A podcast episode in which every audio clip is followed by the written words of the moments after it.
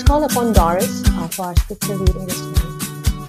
Today's Bible uh, scriptures reading is taken from the book of Acts, chapter twenty-three, verse twelve to thirty-five. This is the word of the Lord. When it was day, the Jews made a plot and bound themselves by an oath, neither to eat or drink till they had killed Paul.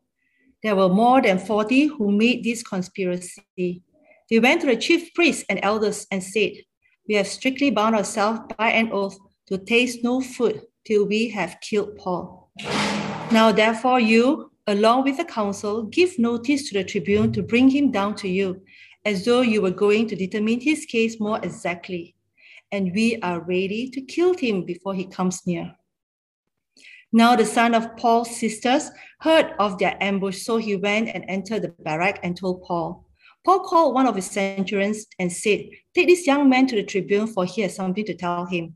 So he took him and brought him to the tribune and said, "Paul, the prisoner, called me and asked me to bring this young man to you, as he has something to say to you."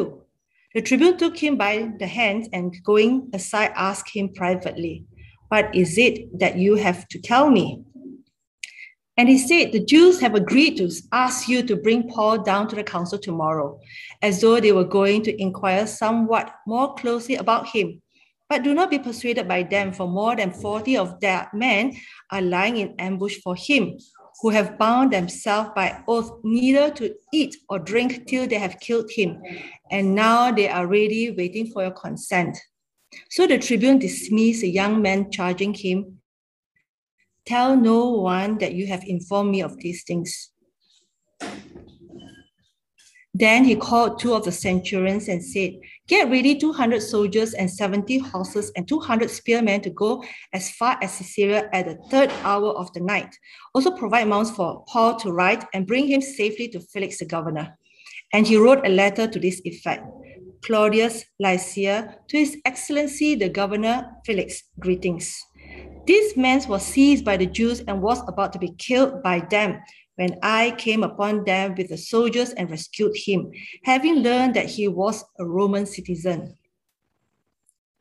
And desiring to know the charge of which they were accusing him, I brought him down to their council. I found that he was being accused about questions of their law, but charged with nothing deserving death or imprisonment. And when it was disclosed to me that there would be a plot against the man, I sent him to you at once, ordering his accuser also to state before you what they have against him." So the soldier, according to their instructions, took Paul and brought him by night to Antipatris.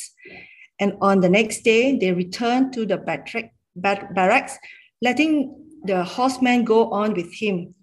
When they had come to Caesarea and delivered the letter to the governor, they presented Paul before, also before him. On reading the letter, he asked what province he was from. And he was, and when he learned that he was from Caesarea, he said, "I will give you a hearing when your accusers arrive." And he commanded him to be guarded in Herod's praetorium. This is the word of the Lord.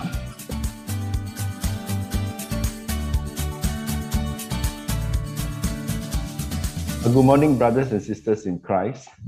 Uh, once again, thank you for this uh, opportunity to share the Word of God with you. Today, we will continue uh, with a sermon series uh, based on the book of Acts.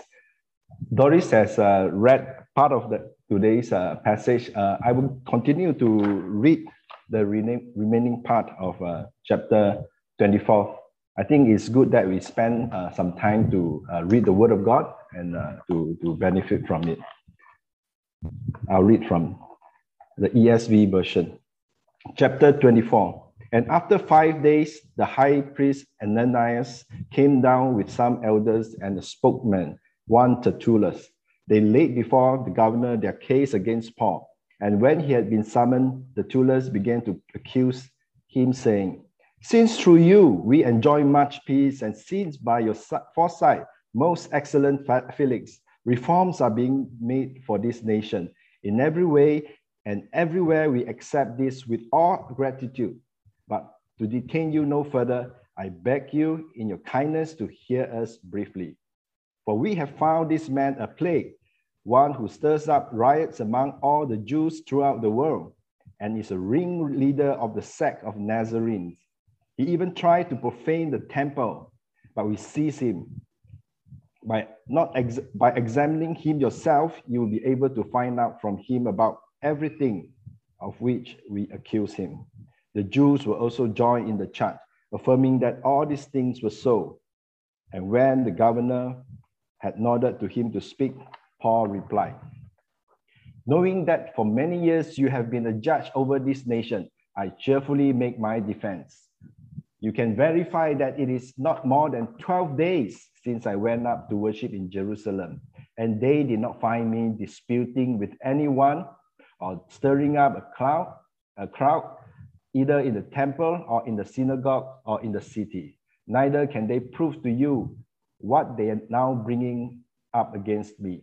For this I confess to you, that according to the way which they call a sect, I worship God of our fathers, believing everything laid down by the law and written in the prophets, having a hope in God, which these men themselves accept, that there will be a resurrection of both the just and the unjust.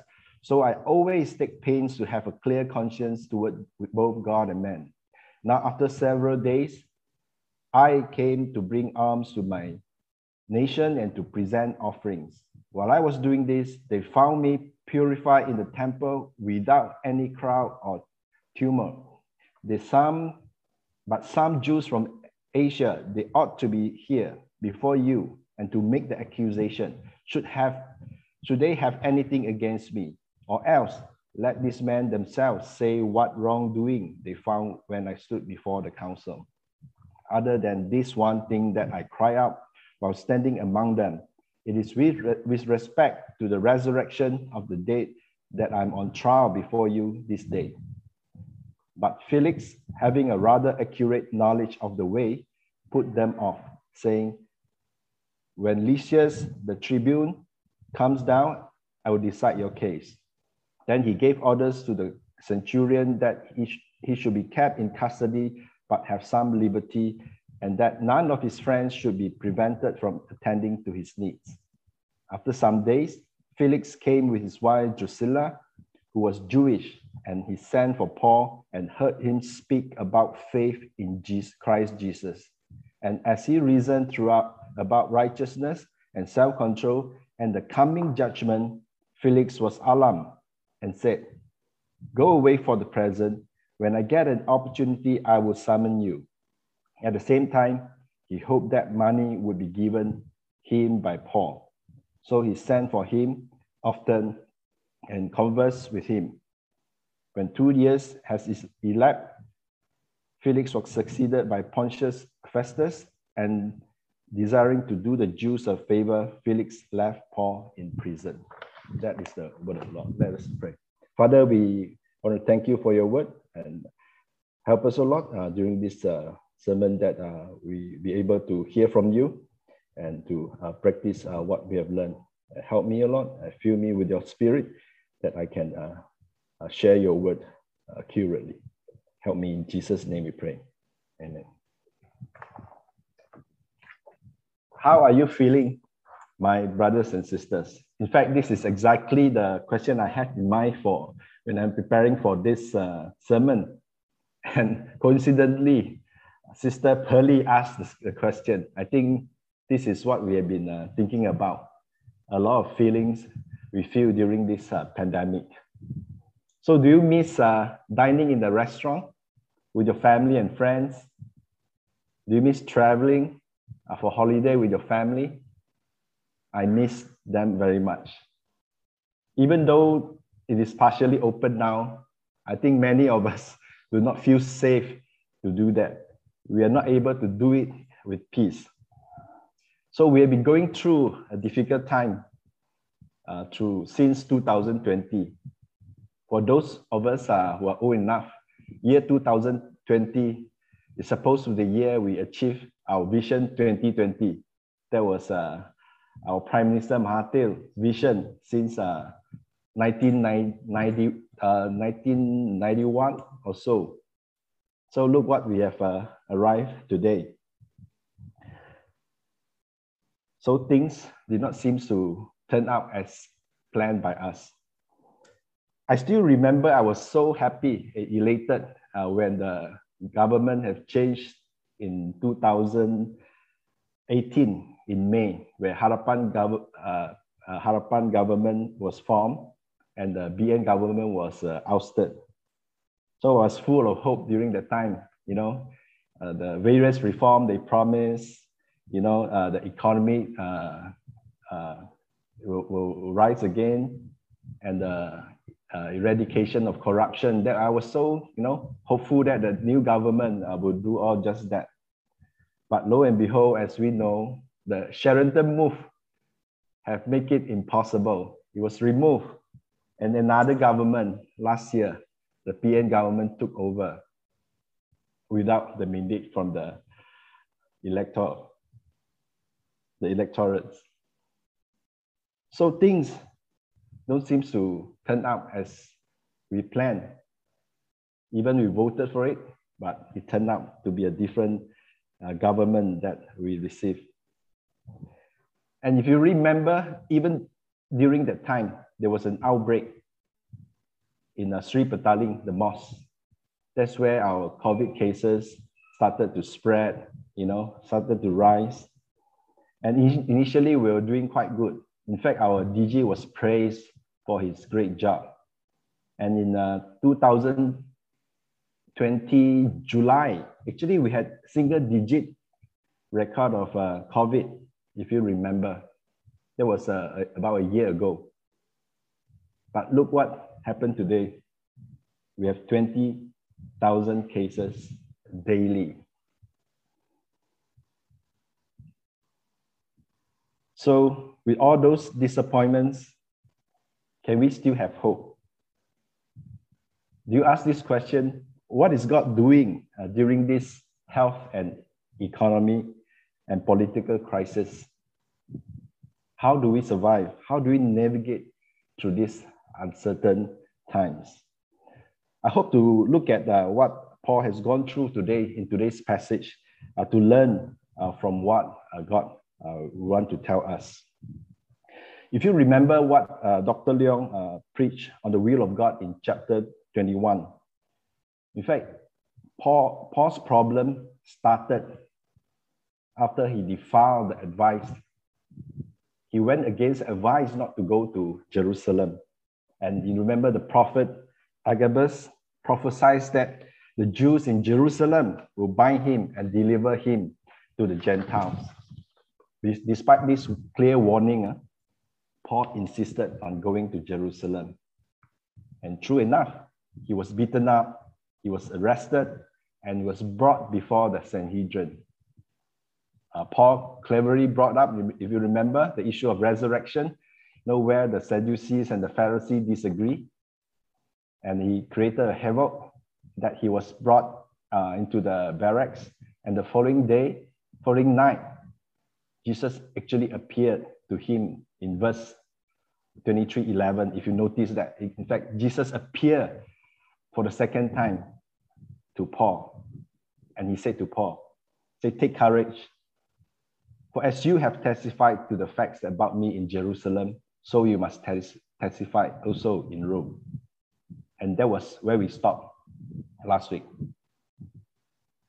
And you can see from the, the prequel to today's story, Paul knew the danger of going to Jerusalem, but yet he went ahead. What happened was, after he was beaten up and arrested, the Jews actually conspired to kill him. The Jews, the very people Paul wanted to reach out to with the gospel, were the ones who were trying to kill him. So much so that he even took oath not to drink and not to eat until they killed Paul. There was not only two, one or two of them, but forty of them were very determined to kill Paul for believing and proclaiming Jesus. In fact, we still see this kind of thing today. Uh, Christians are still persecuted and kill for their faith. And uh, in fact, I believe this is currently happening in Afghanistan, where the Taliban took over. And as you remember, this actually happened in our own country. Pastor Raymond, he was abducted for his faith and for his ministry, and we do not know what happened uh, to him. Sometimes we give thanks to God for our safety. You know, we are spared from this kind of threat and danger. Yes, of course, we, we should always give thanks for all the good thing that God has given us, including safety. But have we ever wondered why we as Christians, as followers of Christ, can feel so safe when others are persecuted? Have you ever thought of this question? Maybe we miss something. Maybe we should ask ourselves, do we miss something? Probably staying safe for us, Malaysian Christians, huh, is our top priority.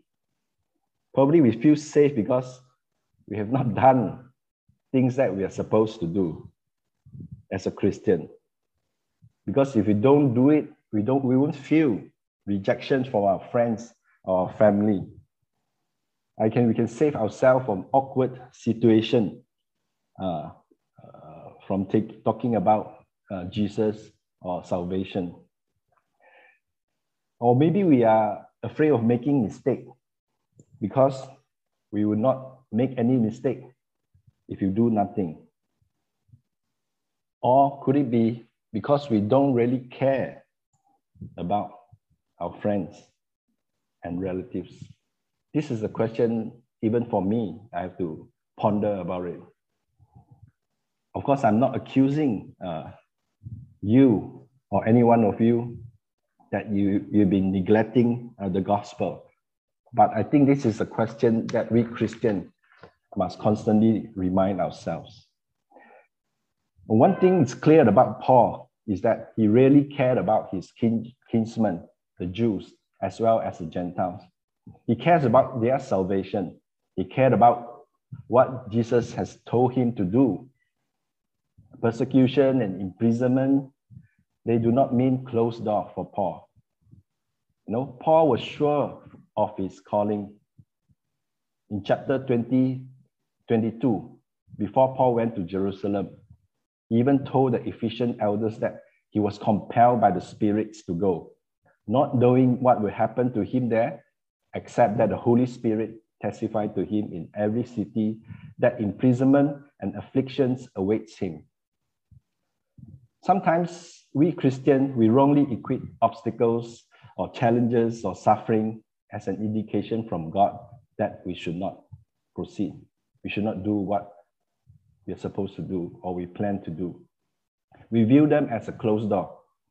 But from Paul, we know that it is not necessarily true.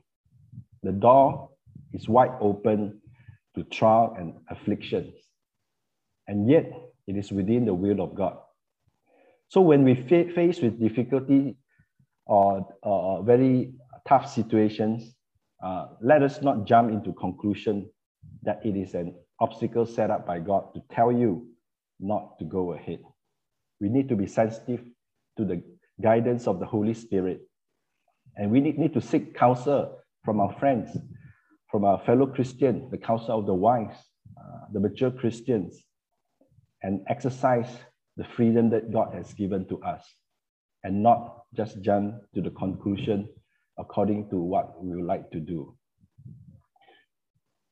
I believe I've told this uh, testimony before, but briefly, this is what happened to me in uh, nineteen, Uh, twenty, twenty thirteen.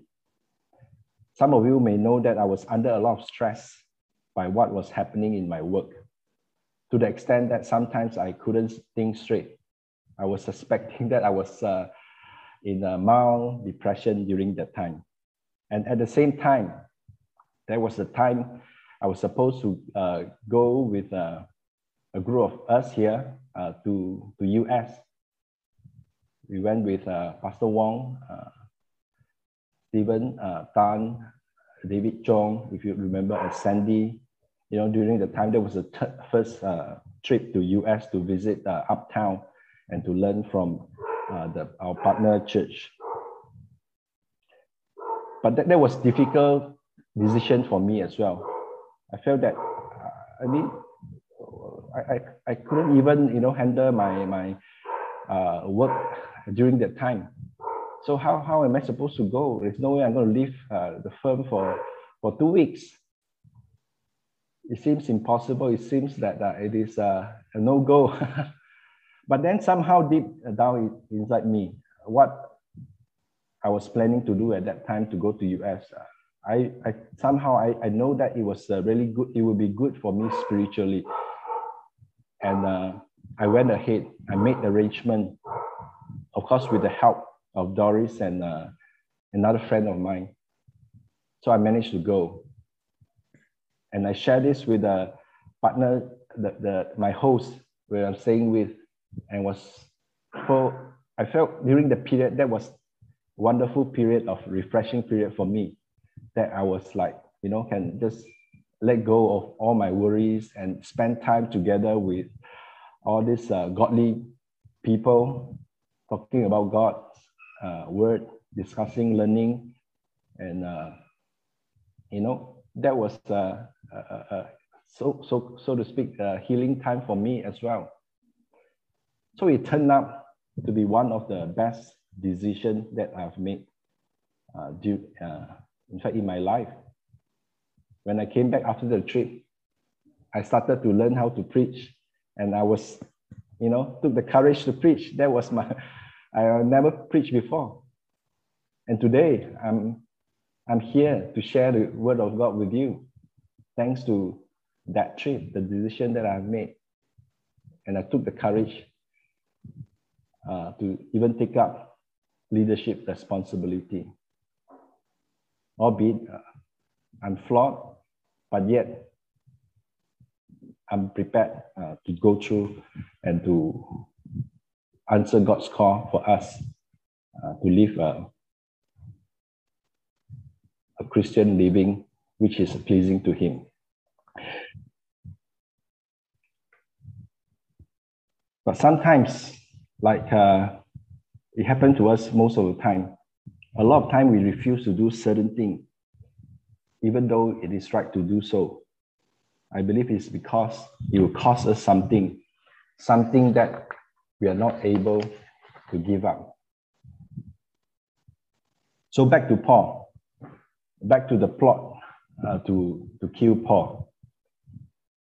If you listen to the scripture reading, you know that the, the plot to kill Paul was foiled by a young informant. And it turned out that that young informant was Paul's nephew. If you notice that we have not been told in the New Testament much about Paul's family. And this is the interesting time where suddenly Uh, Paul's nephew came out out of the blue and be the rescuer, became the rescuer to rescue Uncle Paul. And he informed uh, Paul about this plot. And in fact, Paul in, in a way was saved uh, by this uh, uh, message. And I knew that, uh, I believe that Paul knew about uh, that nothing can stop him uh, from uh, going, preaching Christ and also proceeding to Rome as Jesus had told him. And true enough, he was spared, he was protected, and he was not killed, obviously. But sometimes we wonder what happened to the oath those forty Jews have taken not to eat and not to drink until they killed Paul. We wonder whether they died of starvation or died of thirst. We do not know. Probably not. So, like Paul, we as a follower of Jesus, our spiritual journey will not be smooth sailing. Uh, at times, we face difficulties, we face obstacles in our lives when we walk in according to God's will. When we refuse to pray bright, as you know, we may have to pay the full fine, or we may even lose a business contract, and that's the price uh, we have to pay uh, If we refuse to join our friends for those unhealthy activities, we may even lose our friends. And that's the price that you must prepare to pay. And when we speak of Jesus with our friends and uh, relatives, we may even be rejected or even be avoided by them. But always remember this, as from, from Paul's story, God is always in the picture. In fact, he's working alongside with us when we do his will. And God's providence is always there to help us.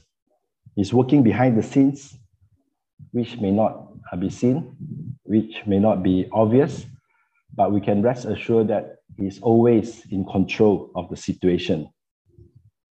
Like you see, he can even send someone to rescue us from a predicament or in the difficult situation. In fact, I experienced those kind of uh, rescues, so to speak. You remember in, in two thousand thirteen, the, the, I haven't told you the, the ending of the story. We ended up well. In fact, a, a friend, a Christian friend of mine, of course, Doris is uh, play a very part, a big part in uh, getting me out of that uh, situation. But there's another lawyer, a, a Christian lawyer brother, who was so willing to help me to resolve slowly, one by one, all the, the problems uh, in my work. So that's, I'll, I'll regard that as a rescue sent by God. And in fact, that's not only a rescue. I've been blessed by this uh, person as well, these brothers God has sent. In fact, we've been working closely together with, with, with cases until today. So we have a wonderful working relationship. You know, these are the things that we need to be sensitive to, how God is working out uh, in our life, uh, in our difficult situation. We just need to pay some attention to it. So from today's passage, it is not only, not only was Paul re rescued by his nephew, he was protected by two hundred soldiers to ensure his safe arrival at Caesarea to be tried before uh, the governor Felix.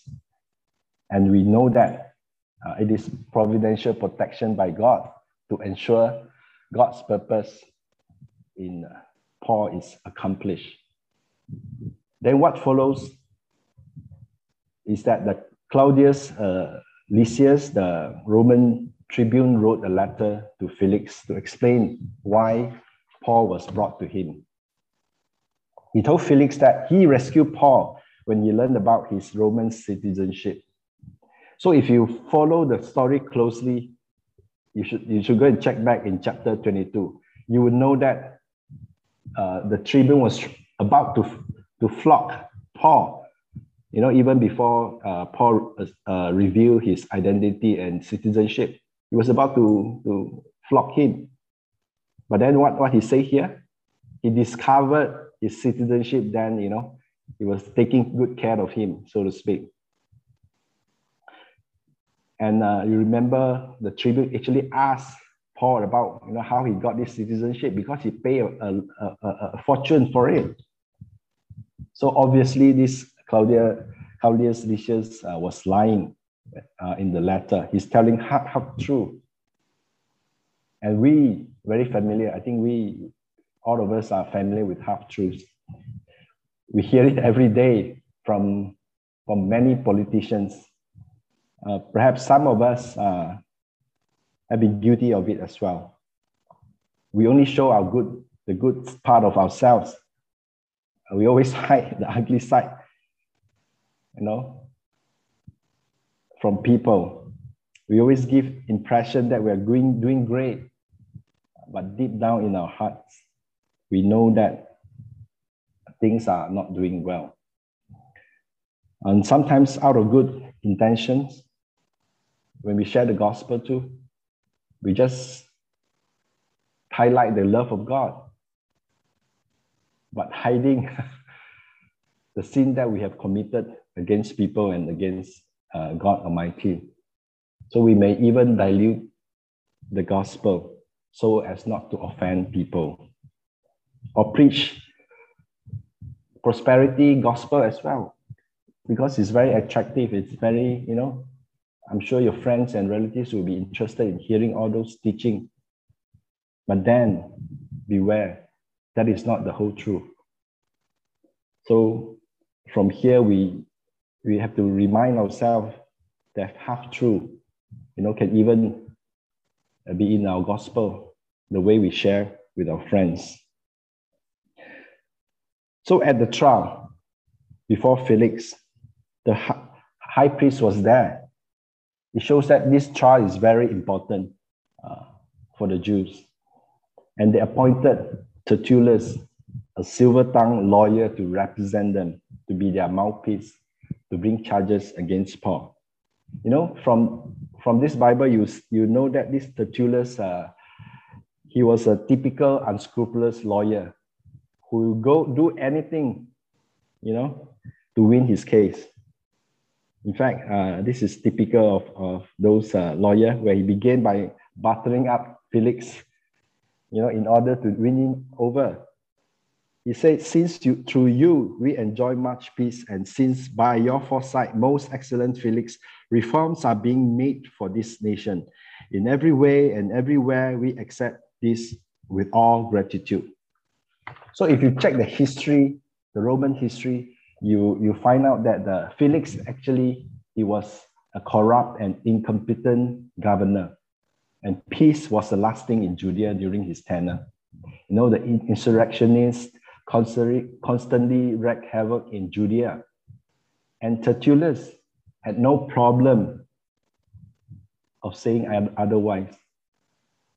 I remember one of my lecturers was telling uh, me, us during the uh, law school time, he talked about this lawyer who said, I may be wrong, but I'm never in doubt. So when they are telling the lies, they can tell it without a doubt. That's how confident a person can be in telling lies. And this is uh, Tertullus. This is an example. But of course, we are not asked to, to imitate Tertullus, which is clearly wrong. And uh, if you uh, follow the, the story, Uh, Tertullus had no qualm in bringing these three false charges, even though he knew that uh, he has no basis uh, to, to charge Paul for what they have claimed. The first charge is that, that Paul is a plague who stirred up riots among all the Jews. You see the, the word he used? That's how some lawyers who do this. They become, you know, they, they pick the word plague, you know. You know the plague? In fact, now we are facing now. It's like saying that Paul is the coronavirus, COVID nineteen, which caused death and uh, economic poverty to our country. This is the first charge. But if you look at what actually happened uh, earlier, if you read the, the story, the record of Luke carefully, it was actually the Jews who created the riots, not Paul. And the second charge against Paul is that he's a ringleader of a sect of a Nazarene. Again, he used the word sect. All this negative connotation of a heresy, to claim that uh, he's a leader of this heretic just because he preached the resurrected Christ. And the third charge is that Paul has attempted to profane the temple. These are the three charges. And if you look at Paul's defense, actually Paul's defense is quite simple and effective. Unlike Tertullus, Paul went straight to the defense. You know, after acknowledging Felix as a judge, there's no, you know, flattery, not, nothing of that sort. His defense uh, is quite simple in that uh, he just said that the time I spent till now, it's only twelve days. How could I be a, a plague within this short period of time? If you remember, Paul just came back from the missionary trip. He was uh, away for, for some time for his missionary trip. And he was just came back for, you know, If you include the, the traveling time of that, probably few days uh, in Jerusalem, how could he be able to cause such a, a, a big havoc as claimed by the Jews? And he also put the burden of proof, if you, if you look at uh, what he has said. He put the burden of proof. So you have to prove it, not I, not Paul himself proved that he has not caused, uh, caused the havoc. And actually, this is a principle of law which is uh, across the, uh, the country. Those who make a claim, who make assertion or a charge, have the burden. They have, they have to bring evidence to prove what they have said, and not the other way around. As you always hear that a person is always presumed to be innocent until proven otherwise, and the burden of proof is on the accuser. And thirdly, Paul has no problem, if you look at the defense, he has no problem of acknowledging Christ, confirming that he's a follower of Christ. He's not hiding uh, the fact from anyone. And, but he, he went further to say that uh, his belief in Jesus is based on the scripture, based on the Old Testament. And then he cleverly raised that, that divisive issue, once again, between the Pharisees and the Sadducees, you know, about uh, the resurrection, because the Sadducees, like uh, the high priest, the Sadducee, they don't believe in the resurrection after death. But the Pharisees did believe that. So he again framed the, the issue of trial. It is the real charge uh, uh, before, before Felix uh, in a different way. He also raised the procedural issues that the accuser were not present, because uh, in every court cases, you, you have to be a plaintiff, a claimant, a complainant, you know, a respondent, you know, that kind of thing. So if you accuse someone or something, you have to be there. You cannot be uh, uh, another party come and, you know, make the complaint. It's, you have no, we call it locus standi. You have no this legal standing to, to bring this case if you are not, not, not bringing the case yourself. So the, it has to be a proper Uh, plaintiff to be uh, putting this charge and not anybody else. So he's using this procedural justice to point out that even that is not properly done. And he framed the real issue as the issue is not whether he is great hero, there is, there is, there is lying. Uh, the issue is not whether he profaned this or profaned that, but the issue on trial is that whether Christ has been resurrected. The issue is whether Christ has been resurrected. And it has nothing to do with Rome. It has nothing to do with peace. And it is, it has everything to do with those who believe in Jesus Christ, the gospel of Jesus Christ, and those who object to the gospel of Jesus Christ. That was the real issue before trial. So have you ever wondered why and where does the confidence and the courage of Paul comes from? When you face with all those uh, uh, high-profile lawyer, you know, uh, a politician, even you know, the high priest, you know, if, if you feel that the government is against you, how can you be so confident to face these false charges? If you notice uh, Paul's life after his conversion, after the uh, Damascus uh, miracle, his life was full of uh, adversities and afflictions. He was beaten, he was stoned, you know? he, he, he told it uh, himself, he was shipwrecked, he was persecuted, he was thrown into jail. And how did he survive all these extreme Uh, challenges and uh, affliction in his life? And uh, I'll, I'll, I'll, I'd like to suggest uh, what I believe, uh, how he's able to do it. I believe that he understands, he understands that even, he, he even embraced uh, suffering and part, as part and parcel of a Christian life. He knows clearly that his calling as an apostle is to preach the good news of Jesus Christ and to live a life in obedience to Christ. He's, he's very clear He went to Jerusalem in spite of the persecution because God has called him to do so, and he obeyed.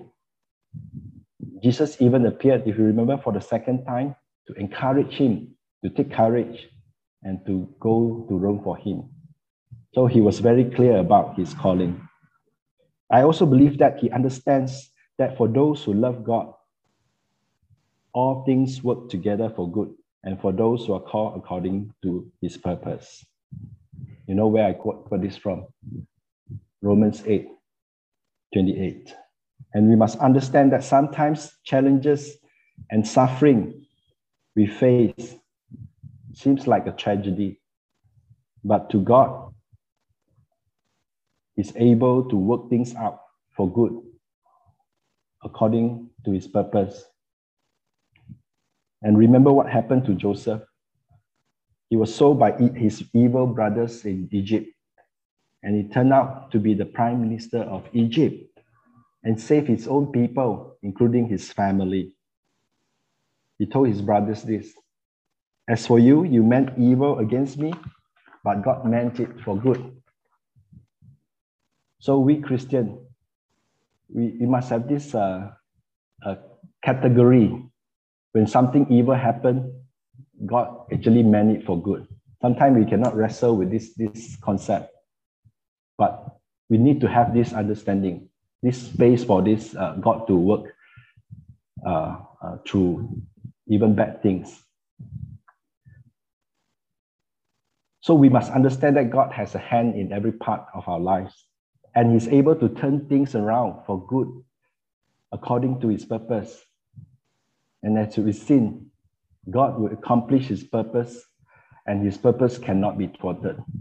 You've seen, for example, of Paul. Nobody can, not, not, not the plot to kill Paul. They will never succeed. And that's why, knowing the fact that God is behind the scene, God is, has a hand in every part of our lives, we can confidently and can safely uh, rest in our God. So in our current situation of pandemic, all things seems to be so gloomy and depressing, but remember that God is still in control. We have a living God. Jesus is risen. He is very much involved in every detail of our lives. He even sent his own Holy Spirit, his Holy Spirit to dwell in us, those who believe in him. And always remember that God loves us. He loves us so much that he even gave his own son, Jesus, to rescue us from our sin. And we should ask this question: how will he not also give us all things that we need? And this is Romans eight thirty-two, one of my favorite passage. Remember this: if God can send his own son to die for us, how will he not also give us all the things that we need? So I think this is comforting. We can rest in the loving hand of God. And all this disappointment and all this, you know, negative, uh, gloomy situation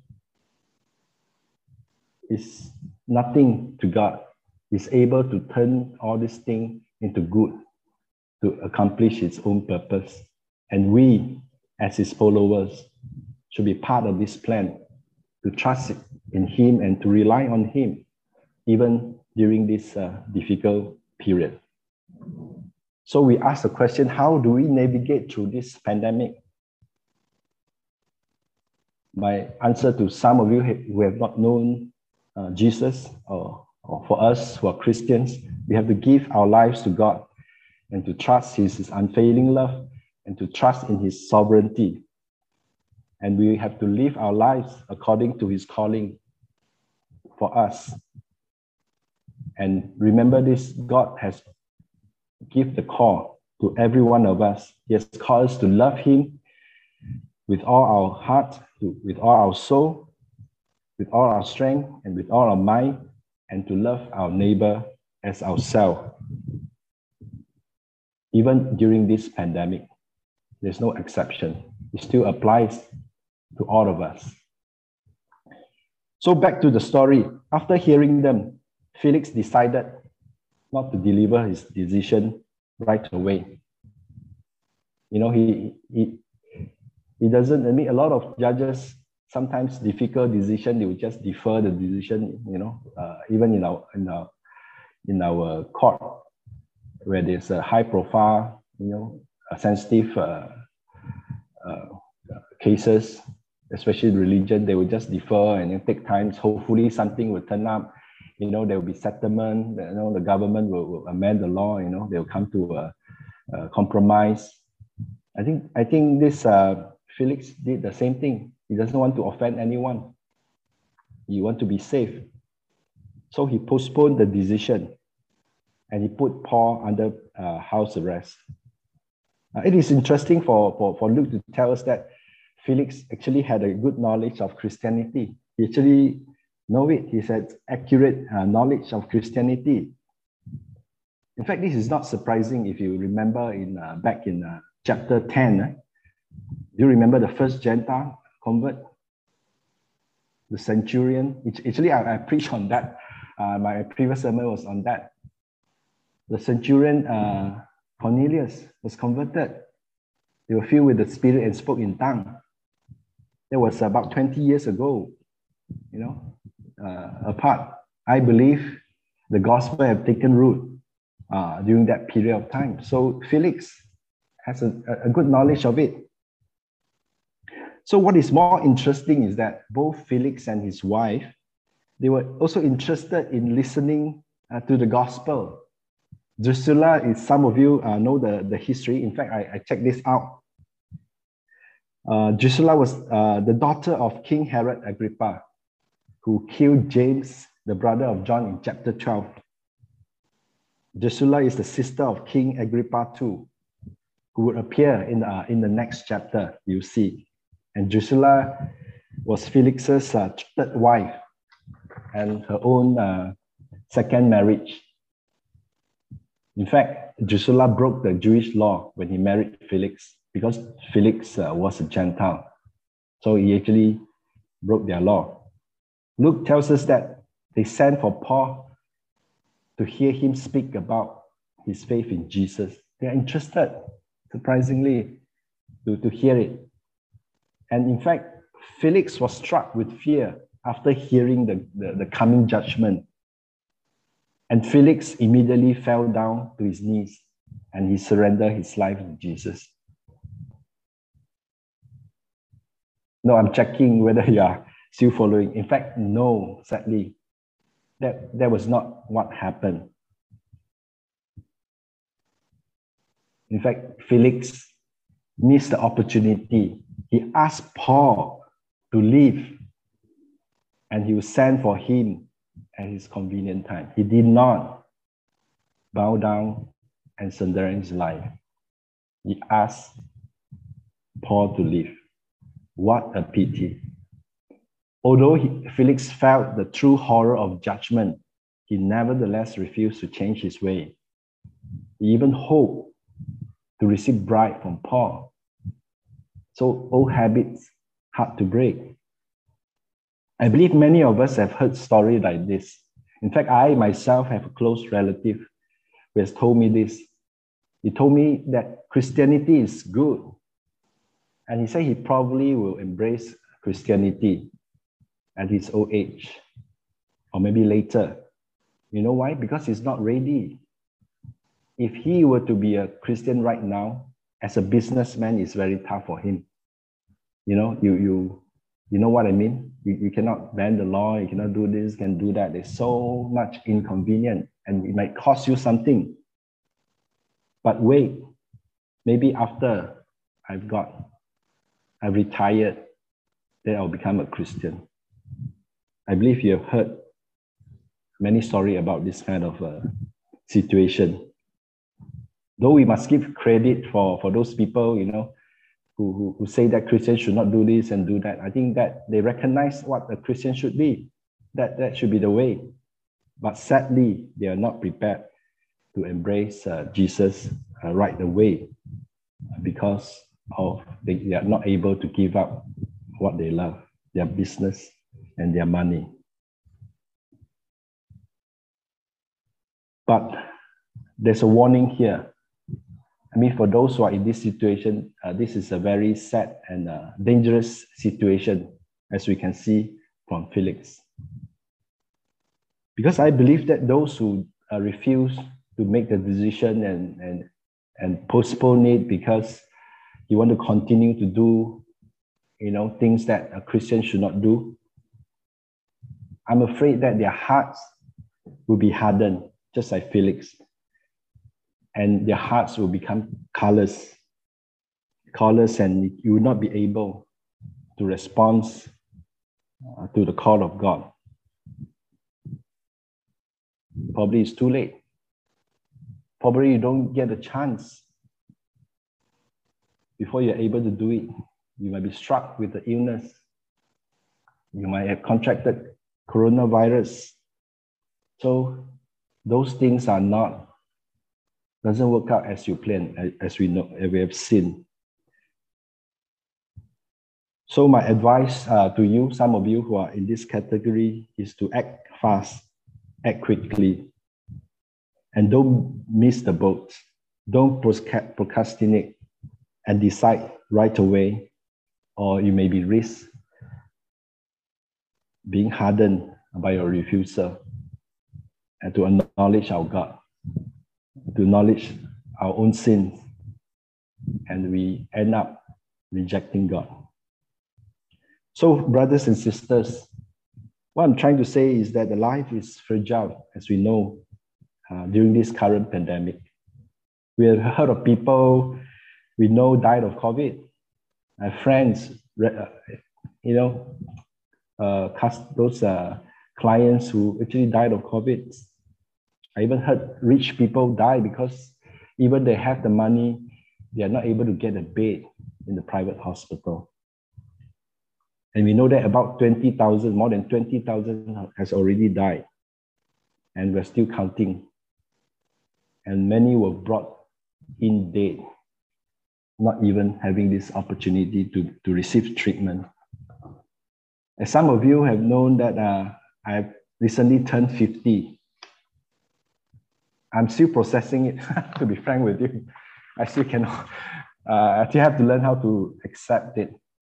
In fact, sometimes this thought came to my mind. I have this kind of uh, eerie feeling of imminent death, probably because of COVID nineteen. And, and other time, I, I, I was counting the number of years that I have uh, on this earth. But I mean, I'm not scaring those uh, who are older than me. I mean, I'm just sharing my feeling uh, at this stage of my life. So how should we live our life uh, in the midst of this pandemic and uncertainties and the fragility of life? I think most important, we are, must be ready to meet our Maker and to face judgment. We have learned that Paul had been preaching the resurrected Christ and the resurrection of the dead. I mean, one thing is certain, you and I will die one day, maybe even because of COVID. Whether you're Christian or not, all of us will face certainty of death, and all of us will be resurrected, according to Paul, to give an account of what we have done uh, during our time on earth. And all of us will have to face the judgment of God. So the question now is that, are we ready to face God? Are we ready to face the judgment of God? Let us pray. Father, we want to thank you for your providential uh, love for us. For those who love you, uh, you will turn things out uh, to be good, whatever the situation, according to your purpose. We are thankful that uh, nothing can thwart your good purpose uh, in our lives. Lord, help us to continue to walk closely with you, uh, to be courageous uh, like Paul, and to have this heart of obedience like Paul, uh, to get close to you, to grow uh, closer to you, uh, to walk uh, in your way. Lord, there are so many uncertainties and uh, disappointment, but our hope in you is sure. We can put all our trust in you because you are steadfast God, you are loving, and you have our interests uh, in mind. You even sent your son Jesus to die for our sins. What more would you not do for our good? Help us, O Lord, to walk alongside closely with you so that we can reach out to you whenever we are in need. Help us, O Lord. Equip us to be ready to do your will. Pray all this in Jesus' name.